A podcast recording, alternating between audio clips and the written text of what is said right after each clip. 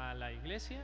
Antes de iniciar, me avisan que eh, hay un Honda Civic gris, placa 258. No sé si nos hacen favor de ir a moverlo. Eh, creo que está ahí estorbando algo. Nada más. Se los agradeceríamos.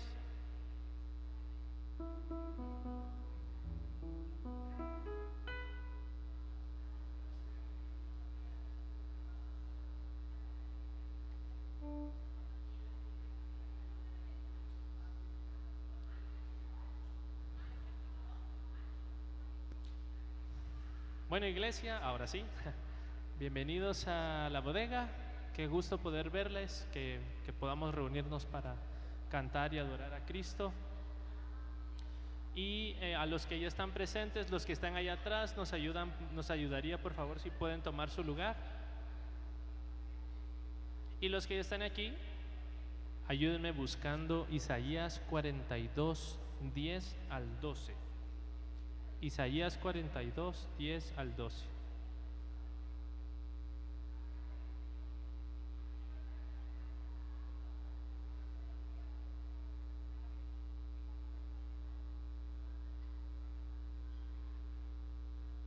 Y cuando tengan Isaías 42, 10 al 12, les pediré que puedan tomar, ponerse de pie para poder leer la Biblia.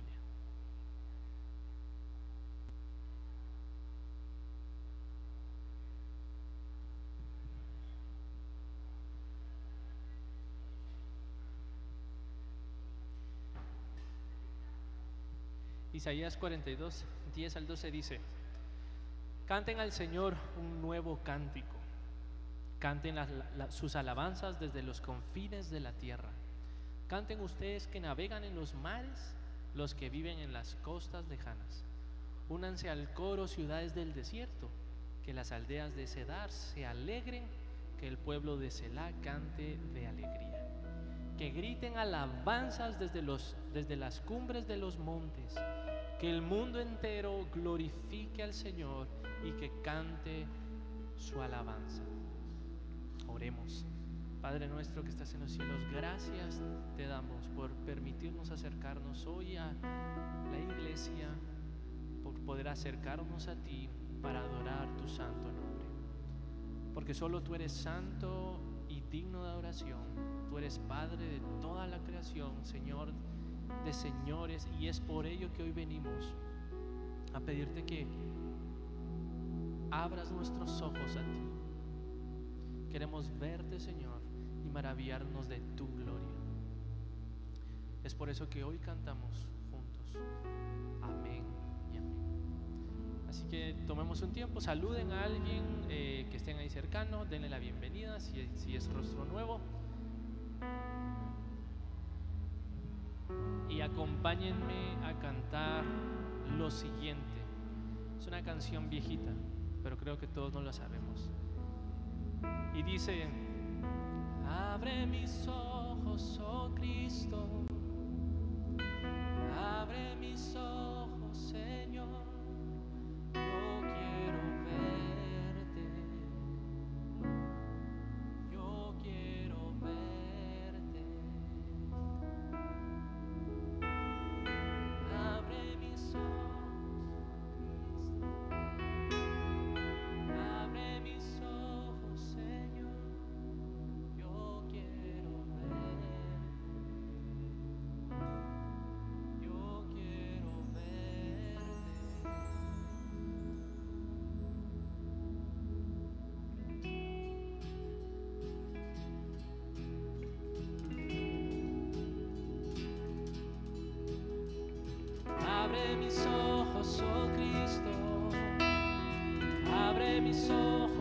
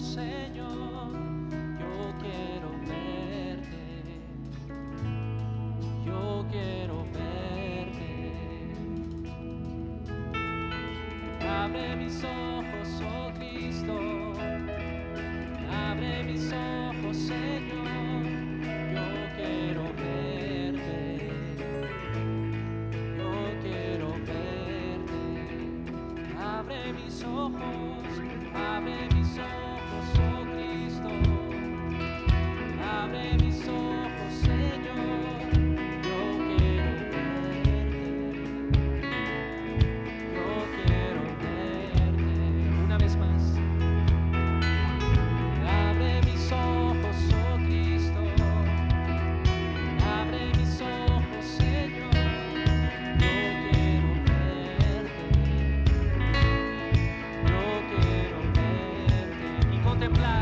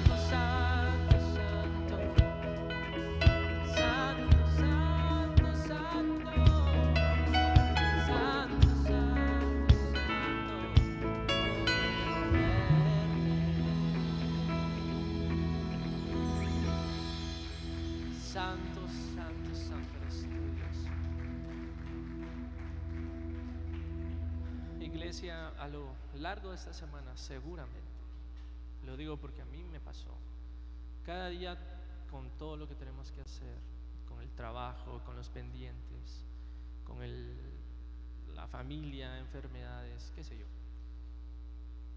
Muchas veces sin darnos cuenta quitamos a Dios del primer lugar de nuestra vida y ponemos algo más, lo que sea. Y cuando nos preocupamos y nos empezamos a afanar, es cuando empezamos a pecar por querer tomar el control. Y en Hebreos 4:16 dice que podemos acercarnos confiadamente ante el trono de la gracia para recibir misericordia y hallar gracia en los momentos en los que más necesitamos. Es por ello que queremos tomar este tiempo, como siempre lo hacemos, para orar, un minuto para poder hablar con Cristo, presentarles nuestros pecados, ser abiertos con Él completamente. Porque aun si no quisiéramos mencionar algo, Él ya lo sabe. Y es por ello que les invito, tomen este tiempo para orar, para confesar nuestros pecados a Él y confiar en lo que Él ya hizo por nosotros. Oremos.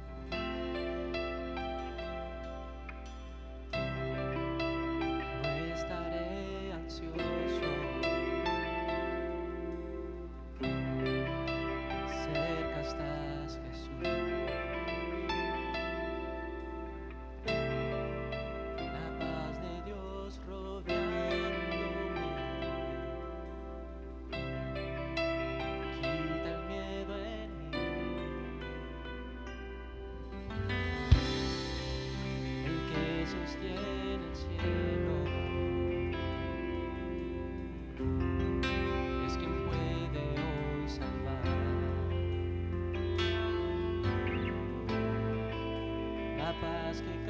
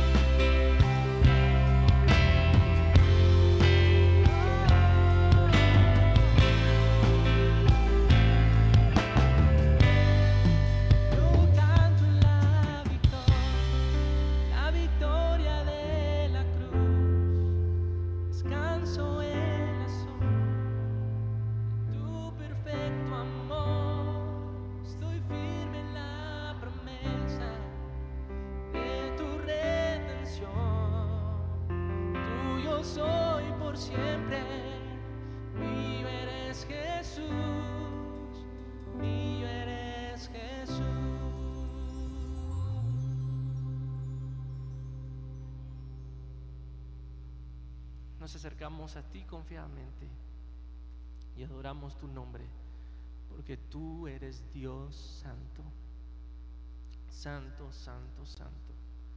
Tú eres digno de toda alabanza y adoración los de los.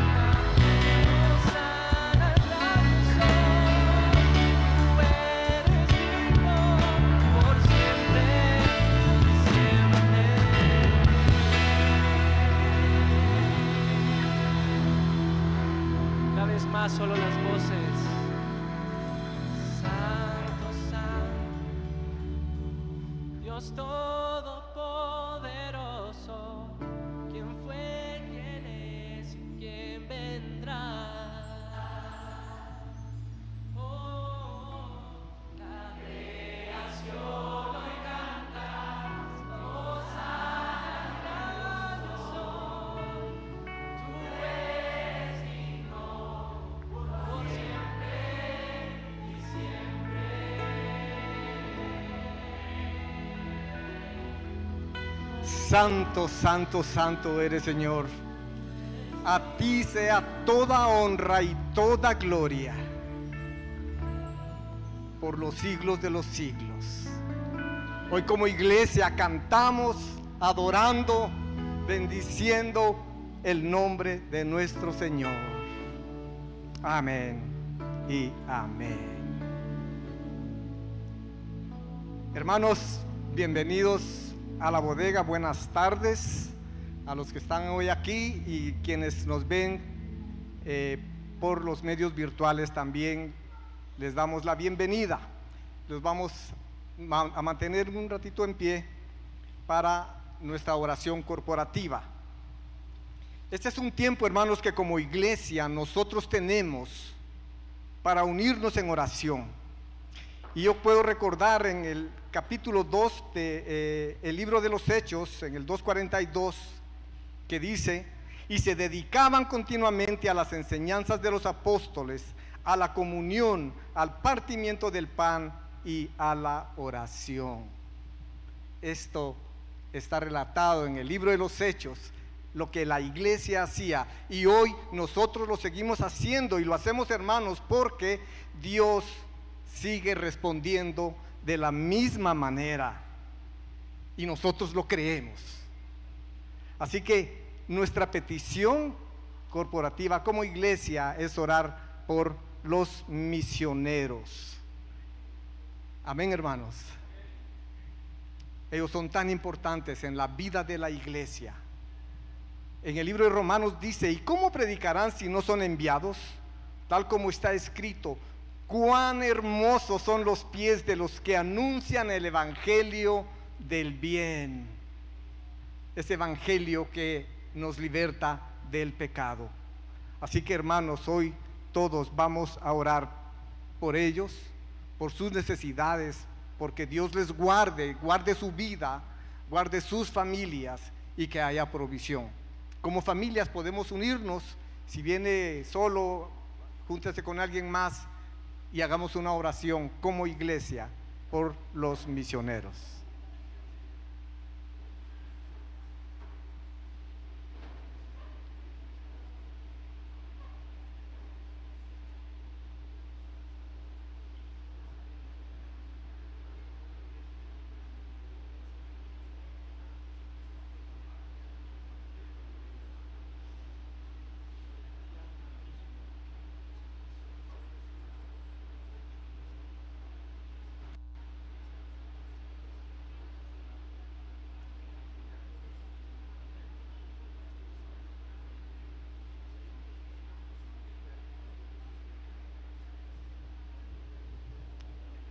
Señor y Padre eterno, a ti recurrimos en oración sabiendo que tú nos escuchas. Hoy pedimos por nuestros hermanos misioneros alrededor del mundo, ellos que aún a costa de arriesgar sus vidas predican tu evangelio. Pedimos que les guardes en salud, en sus vidas y que traigas también la provisión material para su sostenimiento bendícenos y permítenos a nosotros como iglesia ser el apoyo para completar la obra de la predicación de tu palabra. Es en Cristo Jesús que nosotros oramos. Amén y amén. Un momento más, los niños de 2 a 10 años, sus maestros les están esperando. Las clases son fabulosas. Eh, los maestros hacen un trabajo extraordinario y les agradecemos mucho. Eh, también queremos recordarle que si hay mamás con niños pequeños, bebecitos, tenemos un área habilitada en el segundo nivel en donde pueden eh, estar con los niños y tenemos una transmisión también, así que no se van a perder el mensaje. Hoy mm, vamos a hacer una pausa en nuestra serie del Sermón del Monte por razones de salud, pero tenemos una ah, predicación muy especial para la iglesia. Eh, hoy eh, no era el hermano Justin, el pastor que iba a predicar, pero él lo va a hacer y lo hacemos como regalo de cumpleaños. Él está cumpliendo años hoy. Damos, damos muchas gracias al Señor por la vida de muchos siervos que ha traído a Iglesia Reforma para el engrandecimiento de su obra. Así que hermanos, les voy a pedir una vez más ponernos todos de pie. Vamos a leer eh, el pasaje de hoy y lo encontramos en el libro de Romanos, en el capítulo 1, versículo 16. Y dice la palabra del Señor, en el nombre del Padre, del Hijo y del Espíritu Santo. Porque no me avergüenzo del Evangelio, pues es el poder de Dios para la salvación de todo el que cree, del judío primeramente y también del griego. Oremos. Dios, queremos suplicar tu guianza en la meditación de tu palabra en esta hora. Pedimos que cumplas tus propósitos en cada uno de tus hijos. Te, ruego por el pastor Justin, revístelo de, de poder en tu Espíritu Santo y que lo uses para la edificación de tu iglesia. Es en Cristo Jesús que oramos. Amén y amén. Pueden tomar su lugar. Gracias por eso, Lisandro. Oscar iba a predicar hoy, pero me ama tanto que regalo de cumpleaños quiso que yo tuviera el privilegio de predicar. Eh, antes de que entramos al pasaje del día de hoy, nosotros hemos, eh, les hemos comunicado que por un tiempo hemos estado en un proceso de búsqueda de otro espacio. Obviamente nosotros, nuestra capacidad sí está limitada aquí en la bodega, amamos la bodega, pero pues también hemos estado viendo qué opciones hay.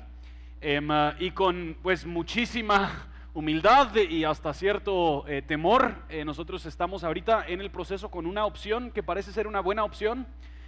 Estamos, vamos muy temprano en el proceso, em, ah, pero les queríamos comentar para que ustedes nos puedan acompañar en oración, em, ah, que nos acompañen en oración por sabiduría, que el Señor nos, nos ayude a nosotros saber cómo tomar las mejores decisiones en este tiempo Ah, que se haga su voluntad. Si esto es el lugar donde Él quisiera tener el, futuro de Iglesia Reforma, pues que se haga profundamente claro. Y si Él no nos quiere ahí, que también lo haga profundamente claro. No les vamos a decir mucho más porque todavía estamos muy temprano en el proceso. Así que por favor no se van a acercar con su pastor o diácono favorito para ver si no les sacas el chisme. Em, pero sí queríamos por lo menos lo más antes posible ustedes supieran porque de verdad Em, desesperadamente dependemos de sus oraciones, eh, que, podamos perseguir lo que el Señor quiere para nosotros en este tiempo. Em, hoy vamos a estar en Romanos capítulo 1, versículo 16. Una de las cosas que a mí me confundió del español aquí en Guatemala es una frase que todos ustedes están muy acostumbradas, acostumbrados a escucharla. Yo crecí en México, entonces el español que se habla en México es un poquito diferente al español que se habla aquí en Guatemala. Entonces, en mis primeros meses, yo como gringo prepotente que ya hablaba el idioma, me confundía mucho cuando yo fallaba o fracasaba en algo y me sentía mal y yo se lo comentaba a un compañero o si yo no podía cumplir con algún compromiso, se lo comentaba a la persona y siempre me respondían de la misma forma. Justin, no tengas pena. ¿Sí? ¿Han escuchado esta frase? ¿verdad? Muy común aquí en Guatemala, no tan común en otras, en otras partes de América Latina. Pero esto me confundía mucho. Entonces, de nuevo, como gringo prepotente aquí, respondía no de la forma más honrosa ni cristiana y le decía, pero si no me da pena, solo no lo puedo hacer. Lo cual inmediatamente generaba que a ellos les daba pena. Entonces de ahí yo tenía que decir, pero no tengas pena. Y ya era un ciclo vicioso, se pueden imaginar. Esta idea de pena lingüísticamente aquí en Guatemala sí nos dice algo también acerca de la cultura. Quiera que no, hay ciertas culturas quienes tienen una predisposición más a estos asuntos de, vergüenza, otras culturas más a temas de, poder o de culpa. Y, Guatemala es una cultura que, pues manifiesta estos aspectos de estar apenados por ciertas cosas. Ahora, la pena no es, la vergüenza no es simplemente un asunto guatemalteco. La vergüenza es un asunto muy, muy humano. Y les, les voy a confesar los aspectos de vergüenza con las que yo vivía. Yo no sé si a ustedes esto les pasaba, probablemente no, pero yo al acostarme de niño tenía sueños que había llegado al colegio desnudo. ¿Alguien más? ¿Alguien más les pasaba esto? Algunos y los que no quieren, a otros sí les ha pasado, O me tocaba una presentación y me subía a la plataforma y no tenía ropa, Yo sé que Sigmund Freud ahorita estaría feliz analizándome y diagnosticando cómo es que estas cosas me afectan. Pero esta idea de vergüenza e-, es muy humana y hay una variedad de situaciones que nos dan vergüenza. Quizás para algunos, si alguien señala que nos hemos equivocado en algo que muy confiadamente hemos propuesto como la respuesta o la solución, y ellos muestran que nos hemos equivocado, da un poquito de vergüenza. Quizás no éramos tan inteligentes o tan preparados como habíamos pensado. Otros quizás nos da vergüenza si, señala, si señalan alguna deficiencia en nuestra forma de vestirnos o en nuestra forma de hablar. Algunos nos da vergüenza hablar de nuestro pecado, hablar de nuestras debilidades, hablar de nuestras necesidades aún. Casi siempre la, la vergüenza sucede cuando alguien observa y señala públicamente una brecha entre lo que yo quiero que la gente piense de mí y lo que realmente soy. Usualmente la vergüenza sucede cuando alguien señala públicamente la diferencia entre lo que yo quisiera que la gente piense públicamente de mí y lo que realmente soy. Y para mí es muy interesante que Pablo inicia este pasaje diciendo que de todas las cosas que él podría sentir o no sentir hacia el Evangelio, él dice que él no se avergüenza, no me avergüenzo del Evangelio. Y yo creo que esta frase hoy es digna de nuestra reflexión. ¿Por qué no se avergüenza Pablo del Evangelio? ¿Y por qué le es importante a Pablo aclarar que él no se avergüenza del Evangelio? Él nos da tres razones muy puntuales de por qué él no se avergüenza del Evangelio. Es literalmente las líneas del versículo. Esto va a ser tremendamente fácil de seguir. Él no se avergüenza porque es el poder de Dios no se avergüenza porque es poder de Dios para la salvación y no se avergüenza porque es el poder de Dios para la salvación para el que cree. ¿Sí? Uno, es el poder de Dios. Esta frase se nos ha vuelto casi fácil de escuchar sin que realmente nos detengamos para analizarla. No me avergüenzo del Evangelio, porque el Evangelio es poder de Dios. El Evangelio es poder de Dios. Hemos escuchado esta frase tantas veces que quizás pierde su esencia o su significado. Y, no creo que nosotros todos seamos tan olvidadizos, pero creo que es importante iniciar recordándonos a qué se refiere Pablo y a qué se refieren las escrituras cuando habla de este mensaje del Evangelio. Es importante que definamos claramente esta palabra, ya que vivimos en una época donde tantos se identifican como evangélico, pero quizás no tienen mucha claridad con respecto al evangelio que han creído. La palabra evangelio significa simplemente buena noticia. Esta buena noticia cuenta el triunfo de Dios sobre el pecado, la maldad y todos sus efectos mediante la persona y obra de Cristo. Y es una buena noticia porque cuenta que Dios ha provisto una solución para nuestro mayor problema. El Evangelio en sí se trata de Dios. Dios no se ha mantenido pasivo al ver el pecado de este mundo, al ver el sufrimiento de este mundo. más bien Él ha obrado y no simplemente ha obrado, Él ha triunfado sobre el pecado, el sufrimiento, la muerte y todos sus efectos mediante la persona y obra de Cristo. Y este mensaje es el mensaje que el Nuevo Testamento llama el Evangelio, la buena noticia. Esta buena noticia da algo por sentado. Lo que da por sentado es que antes había una mala noticia. Y esta mala noticia se trata de nosotros y de la condición del mundo. Si nosotros creemos lo que la Biblia dice acerca del Evangelio, el Evangelio da por sentado que nosotros nos encontrábamos en un problema por el cual no teníamos nosotros una solución. Dios no obra mediante la persona y obra de Cristo simplemente porque estaba aburrido y no tenía nada que hacer.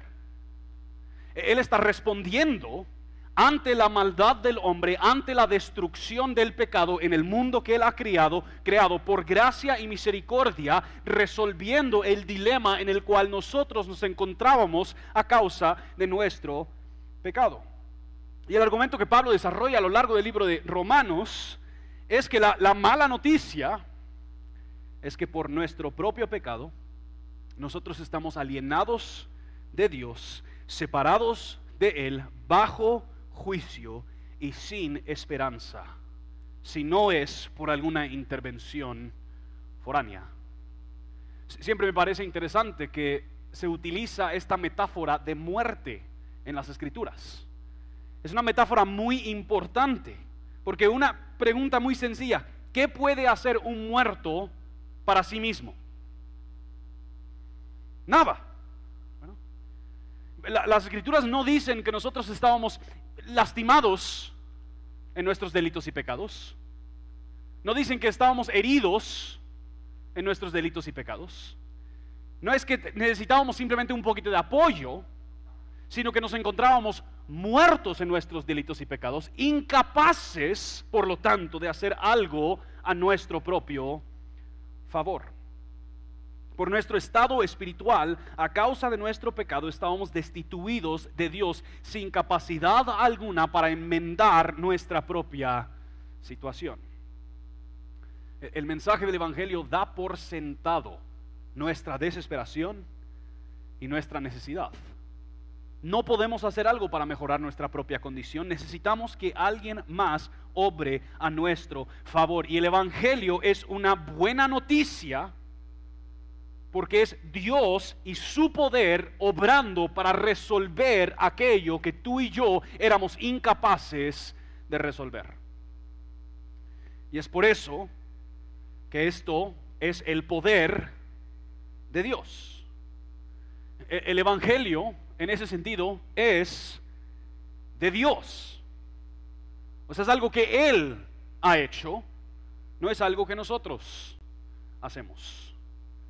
El Evangelio es de Dios obrando, Dios actuando, Dios salvando, Dios rescatando. El protagonista del Evangelio es Dios. El Evangelio se trata de lo que Dios ha hecho, es el poder de Dios. En el Evangelio vemos a un Dios justo y un Dios de amor, a un Dios airado con el pecado y lleno de misericordia y gracia, a un Dios que hace lo necesario para juzgar el pecado y también triunfar sobre el pecado. El Evangelio se trata de lo que Dios ha hecho en Cristo y por eso es el poder de Dios. El Evangelio en ese sentido no es un poder esotérico, no es un poder supersticioso, sino que el Evangelio es poderoso porque Dios es poderoso. El Evangelio es el poder de Dios. Y esto tal vez debería ser algo muy obvio para nosotros, pero esto muy sencillamente de entrada significa que si el Evangelio es el mensaje central del cristianismo, el cristianismo no se trata ni de ti ni se trata de mí. El cristianismo no se trata en primer lugar de lo que tú haces, No se trata en primer lugar de lo que nosotros hacemos, sino que el cristianismo declara nuestra bancarrota espiritual, nuestra tremenda dependencia, nuestra tremenda necesidad y proclama que Dios ha obrado a favor de aquellos incapaces de obrar a su propio favor. Es poder de Dios. Y quizás por eso algunas personas se avergüenzan del Evangelio. Porque en el Evangelio es Dios quien está obrando y no nosotros. En el Evangelio nosotros somos expuestos como débiles, incapaces, no tan fuertes para resolver nuestra propia situación. El Evangelio es de Dios, es la obra de Dios, es el poder de Dios, es para la gloria de Dios. Y Pablo por eso dice, no me avergüenzo, porque este Evangelio es poder Dios. Pero indaguemos un poquito más. Porque en el mero centro de este mensaje del Evangelio nosotros encontramos la muerte vil, vergonzosa, de un carpintero hace dos mil años sobre una cruz. Y de todas las cosas que a lo largo de la historia una cruz podría representar, nunca representaba poder. Una cruz representaba vergüenza representaba condenación, representaba burla, representaba blasfemia, pero no representaba poder. Especialmente Pablo le está escribiendo a los romanos.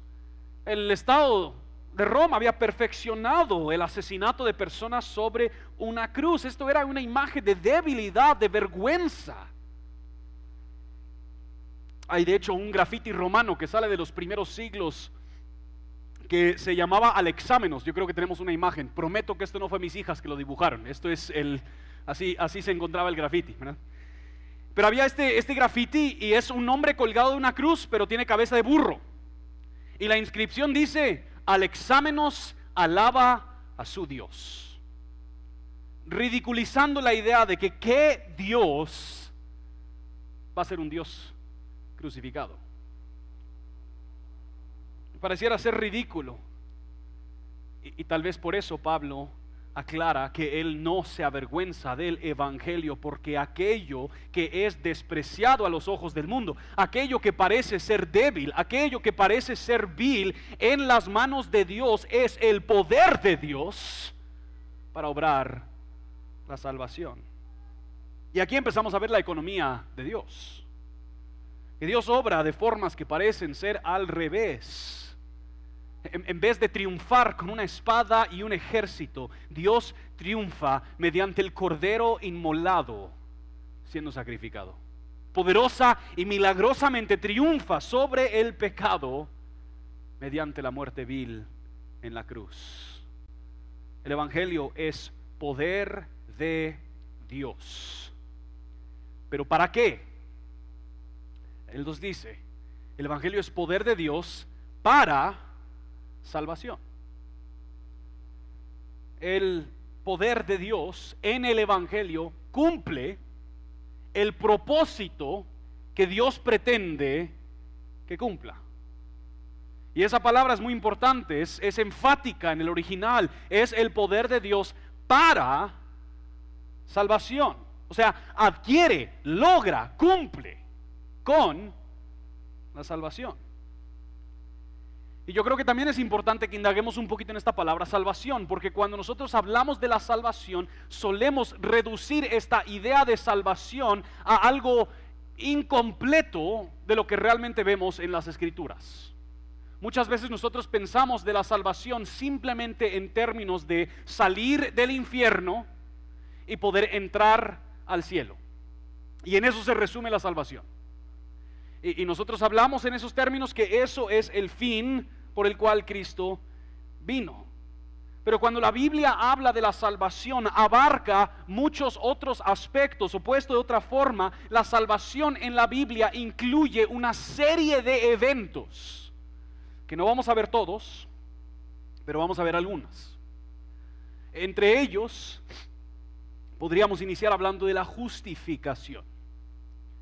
Por nuestro pecado éramos culpables ante Dios, nos encontrábamos en deuda y solo los que son justos podríamos, podrían estar con Dios y disfrutar de Él para siempre. Nosotros éramos injustos, no justos y por lo tanto merecíamos el juicio de Dios. Había una pena que pagar. Pero noten lo que dice Pablo en Romanos 3, 24 y 26. Todos son justificados gratuitamente por su gracia por medio de la redención que es en Cristo Jesús, a quien Dios exhibió públicamente como propiciación por su sangre a través de la fe, como demostración de su justicia.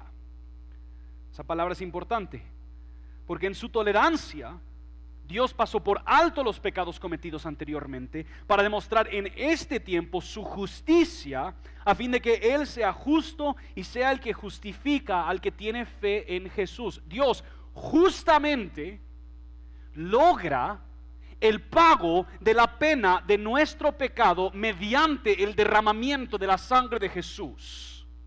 Y por lo tanto, Él es justo, no simplemente pasa por alto los pecados, pero Él es justo en que Jesús recibe la pena y luego nosotros los que creen en Jesús son declarados justos mediante esta obra de Cristo.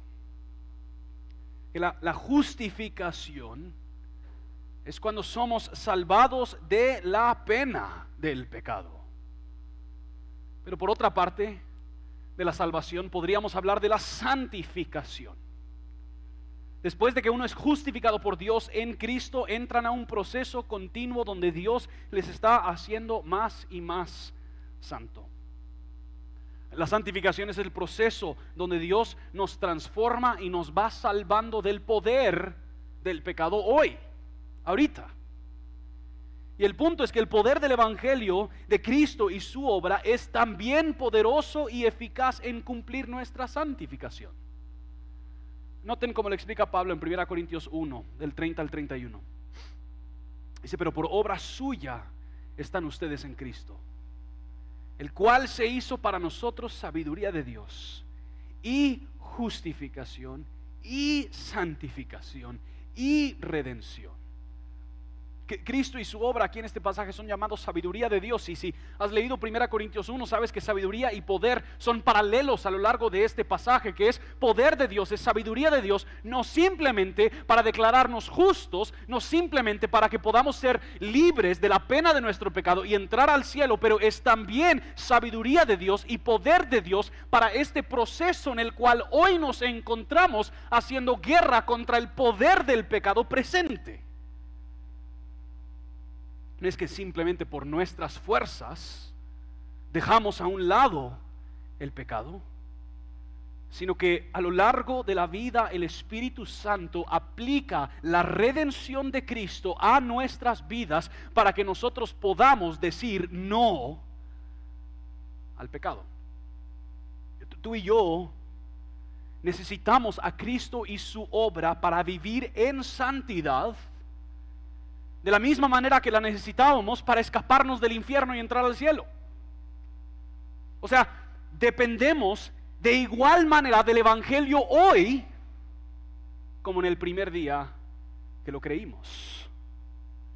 Y estas son las buenas noticias también. Dios no simplemente nos salva de la pena del pecado, pero Él progresivamente nos está salvando del poder del pecado presente en nuestra vida. Si es Luis lo dice así, el cristiano no cree que Dios nos ama porque somos buenos, sino que Él nos hará buenos porque nos ama. Quiero que entiendas, el Evangelio de Jesucristo sigue siendo el mensaje más relevante para tu vida hoy. El Evangelio no es simplemente un mensaje para aquellos quienes se consideran incrédulos o que no han creído. El mensaje no es simplemente para las personas quienes no han tomado alguna decisión para seguir en Cristo. El Evangelio es el mensaje más relevante también para los cristianos quienes quizás llevan décadas caminando con el Señor. Su única esperanza para hacer guerra contra el pecado sigue siendo el mismo Evangelio en el cual creyeron desde el primer día y hasta que se encuentran en gloria con Dios. Que eso nos lleva al tercer aspecto de la salvación que podríamos mencionar, la glorificación. La glorificación es cuando ya somos unidos con la presencia de Dios. Limpios, puros, santos, salvados de toda presencia del pecado y recibidos en la gloria perfecta de Dios. Noten este, este pasaje de Pedro, este sería otro que sería muy bueno poder pasar más tiempo, pero Pedro dice en 1 Pedro 1, 3 al 5, bendito sea el Dios y Padre de nuestro Señor Jesucristo, quien según su gran misericordia nos ha hecho nacer de nuevo en el pasado, justificados, a una nueva esperanza mediante la resurrección de Jesucristo de entre los muertos para obtener una herencia incorruptible, inmaculada, que no se marchitará, reservada en los cielos para ustedes. Mediante la fe, ustedes son protegidos presente por el poder de Dios para futuro. La salvación que está preparada para ser revelada en el último tiempo. Pedro está diciendo exactamente esto, que la obra que Dios ha llevado en Cristo nos lleva desde aún antes de la fundación del mundo, antes de que nosotros aún hemos entendido este mensaje, Dios está obrando y esa obra de Dios en Cristo nos sostiene y nos carga hasta que nos entrega a esta herencia incorruptible que está reservada para nosotros. Es el Evangelio de Jesucristo que es el poder de Dios para hacernos nacer de nuevo nos protege y nos guarda del poder del pecado. Es el poder de Dios que nos libera por fin al estar con Él. El Evangelio es el poder de Dios para la salvación, para toda la salvación. Nosotros nacemos de nuevo por el Evangelio, crecemos en el Evangelio, damos frutos en el Evangelio y llegamos a la presencia de Dios por el Evangelio. El Evangelio es poder de Dios para la salvación. Noten cómo le explica Pablo en Romanos 6, 22. Pero ahora, habiendo sido libertados del pecado y hechos siervos de Dios, tienen por su fruto la santificación y como resultado la vida eterna. El Evangelio es poder de Dios para la salvación, pero para quién? Pablo lo contesta, para el que cree. Para el que cree. El punto de Pablo aquí es algo que es enfatizado a lo largo de las escrituras. El justo por la fe vivirá. es mediante la fe que Dios, por su gracia, obra su salvación. Y yo creo que en muchos casos esto es realmente la parte que es más compleja. En, realidad no hay nada más desafiante al ser humano que el tener que soltar el control de su propio destino final y confiárselo a alguien más. Pero esa es la invitación. Esto no es para el que se aferra a su propia buena conducta, esta salvación no es para el que se cree lo suficientemente justo aparte de la obra de Cristo para que pueda ser salvo, sino que esta salvación es para aquellos quienes reconocen y afirman su bancarrota espiritual, su pobreza espiritual, que no tienen dentro de sus propios recursos algo que les pueda salvar y por lo tanto se aferran, se arrojan sobre esta obra de Dios. En Cristo es para el que cree. El Evangelio nos llega a recordar que tú y yo no podemos hacer nada. Y yo creo que hasta cierto punto esto es otro de los aspectos que podrían ser de vergüenza para algunos acerca del Evangelio. Porque el Evangelio no parece ser buenas noticias en un mundo que quiere decirte que todo el potencial para cambiarte ya está en ti. El Evangelio no parece ser buenas noticias a un mundo que dice, mira, simplemente tienes que superarte termina tu carrera, gana un poquito más de dinero y así vas a estar feliz. La, buena noticia viene incluida con la mala noticia y, y no nos queda otra opción más que arrojarnos sobre la obra de alguien más, depender de alguien más. Y yo no sé si hay algo más complejo para los seres humanos que el tener que depender de otro tenemos en muy alta estima nuestra independencia. tenemos en muy alta estima nuestra propia capacidad. Tenemos en muy alta estima nuestro control, nuestro poder y el Evangelio nos llama a dependencia. El Evangelio nos llama a fe. J. Gresham Machen dice, la verdadera razón por la cual a la fe se le otorga un lugar tan exclusivo en el Nuevo Testamento es que la fe significa recibir algo, no hacer algo ni ser algo. Decir por ende que nuestra fe nos salva significa que no nos salvamos a nosotros mismos, ni siquiera en el menor grado, sino que Dios nos salva. Que, que cuando nosotros confesamos fe en Cristo Jesús, lo que estamos diciendo es que mi poder, mi capacidad, mi conducta, mi moral no alcanzan. Yo no puedo. Mis obras no pueden reconciliarme con Dios. Mi moralidad es deficiente, es vacía para lograr lo que yo más necesito. Y entonces yo ya no me quiero aferrar a mi buena conducta, sino que quiero arrojarme sobre la gracia de Dios en Cristo y su evangelio, que es su poder para mi salvación. Y hay una razón muy clara de por qué Dios decide hacerlo de esta forma. Sería muy fácil decir, bueno, Dios, está bien, pero ¿por qué así? ¿Por qué llevas a cabo tu plan de salvación de una forma que hasta cierto punto me es algo vergonzoso? Donde yo no, yo no hago nada, yo no aporto nada, donde yo tengo que admitir mi fracaso, mi debilidad, mi pecaminosidad, donde yo tengo que depender de un mensaje medio vil y necio y vergonzoso como el mensaje de la cruz. ¿Por qué así?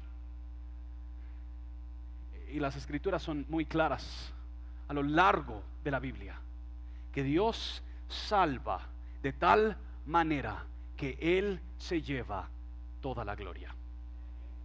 En 1 Corintios 1, 30 y 31 que leímos, el apóstol Pablo dice, para que, tal como está escrito, el que se gloria, se gloríe en el Señor.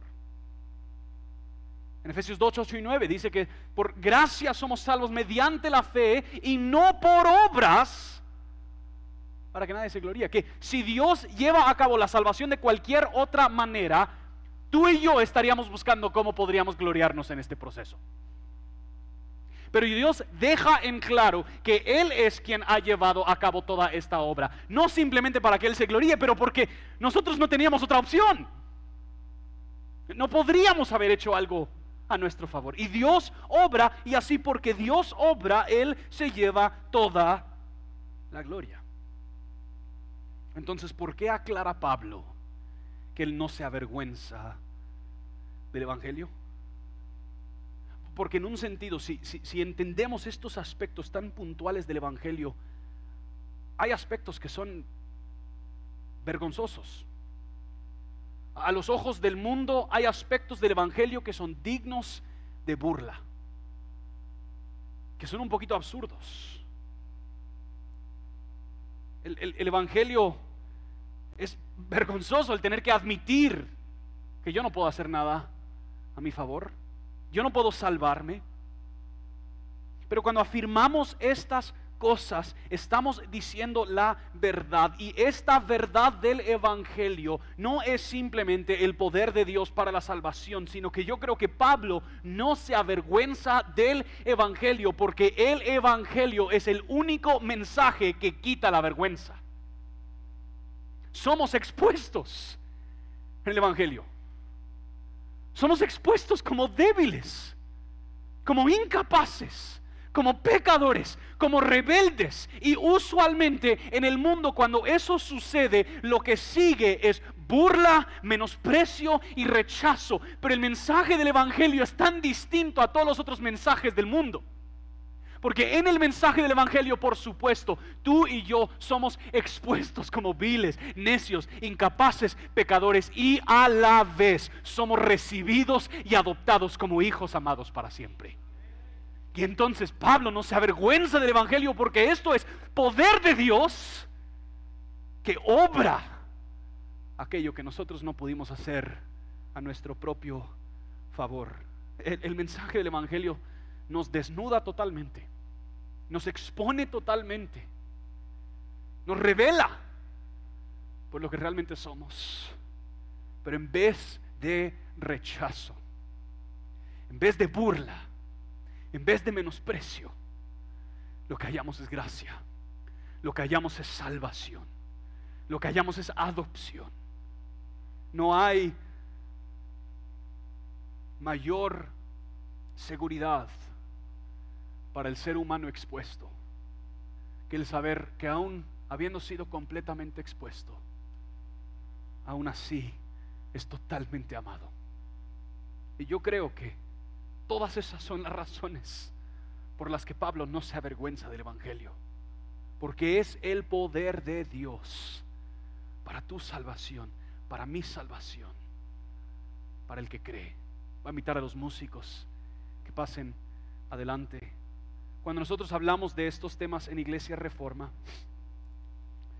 hemos solido resumir de la siguiente manera. La mayoría de nosotros terminamos en una de dos grupos. O nosotros minimizamos nuestra pecaminosidad. vemos nuestra vida y decimos, pues yo me he portado bien.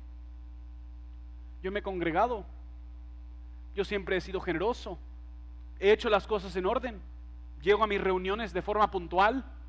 Yo cumplo con las reglas. Leo la Biblia. Oro, está bien, o sea, sí, yo, yo soy pecador, pero mi, mi pecado no huele tan mal como el pecado de mi prójimo. Y solemos minimizar nuestro propio pecado. Y por lo tanto abaratamos la sangre derramada de nuestro Señor Jesucristo. Pero otros de nosotros vemos la tremenda y profunda oscuridad de nuestro propio corazón. Y no, no dudamos de la rebeldía, porque amanecemos y ahí está, y nos acostamos y ahí está. No, no dudamos de tentación, no dudamos de deseos ilícitos, porque ahí están. Y, luego se nos predica este mensaje de un Dios que obra para salvación y se nos hace muy difícil de verdad concebir y aceptar que ese Dios realmente ama así. Realmente rescata así. Simplemente para el que cree tiene que haber más. Y es precisamente por eso que esto es una buena noticia. Es una buena noticia porque las escrituras afirman que el brazo de Dios no es demasiado corto para salvar. Es una buena noticia porque Pablo mismo afirma que donde el pecado abunda, ¿en cuál de nuestras vidas no ha abundado el pecado? Donde el pecado abunda, la gracia sobreabunda. Que, Dios de manera escandalosa y generosa, mediante su evangelio y su poder, derrama su amor y Él rescata a los más viles, como yo, y, nos recibe y nos adopta y nos ama y nos protege y nos cuida y nos lleva hasta nuestra herencia final. Así que hoy vamos a celebrar la obra de Dios en Cristo al tomar de los elementos de la Santa Cena. Y nosotros decimos esto cada vez que celebramos la Santa Cena. La Santa Cena es una cena familiar. ¿A qué nos referimos con eso? No tienes que ser miembro de Iglesia Reforma pero sí esperamos que seas un cristiano, que hayas creído este mensaje del Evangelio. Si, si, no te consideras cristiano todavía, te pediríamos simplemente que abstengas de tomar de los elementos. Pero también esto es una cena que no tomamos a la ligera y el equipo puede empezar a pasar a repartir los elementos. Sino que nosotros, porque confiamos en este mensaje, que queremos tomar un tiempo para ponernos a cuentas con Dios, de confesar nuestro pecado y el vivir en la seguridad del mensaje del Evangelio. Y, y, les digo, mis hermanos, cuando nosotros confesamos nuestro pecado, no tenemos que lidiar con esa inseguridad de cómo es que va a responder Dios. ¿Será, ¿Será que realmente me va a seguir amando y perdonando? Sino que nosotros podemos vivir en la plena seguridad de que el Evangelio es el poder de Dios para la salvación. Y que Él es fiel y justo para perdonar nuestros pecados. Así que tómate un breve momento ahí en tu lugar para reflexionar y para confesar. Y luego juntos tomaremos de los elementos en unos momentos.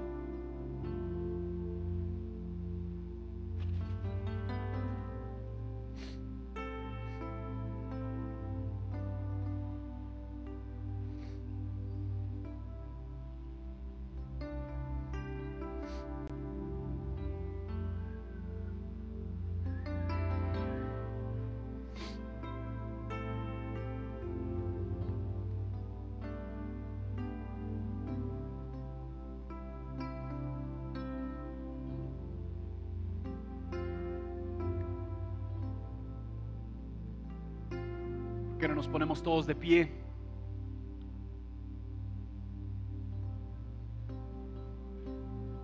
En la noche en la que nuestro Señor Jesucristo fue entregado, Él tomó el pan y lo partió diciendo, esto es mi cuerpo, quebrado por ustedes en su lugar. Cada vez que comen de este pan, háganlo en memoria de mí. Compartamos juntos del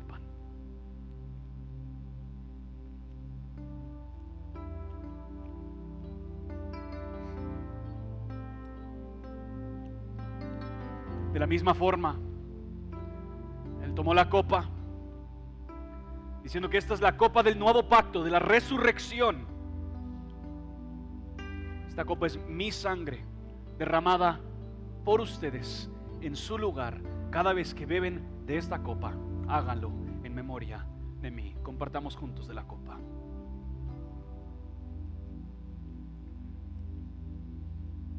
Pablo nos recuerda cada vez que comemos de este pan y bebemos de esta copa, declaramos su muerte hasta que Él regresa. Y eso significa, mis hermanos y hermanas, que nosotros no nos reunimos, ni cantamos, ni oramos como un pueblo derrotado o derribado, sino que nosotros cantamos en victoria. Nosotros cantamos en el triunfo de Dios en Cristo. Así que alcemos nuestra voz en alabanza a nuestro Señor Jesucristo.